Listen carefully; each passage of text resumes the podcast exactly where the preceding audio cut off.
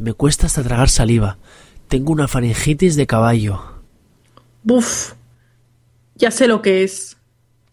Yo estuve igual hace dos semanas. Por suerte, ahora ya estoy prácticamente curada. la verdad es que hacía mucho que no me pasaba. Supongo que algún día me tenía que tocar.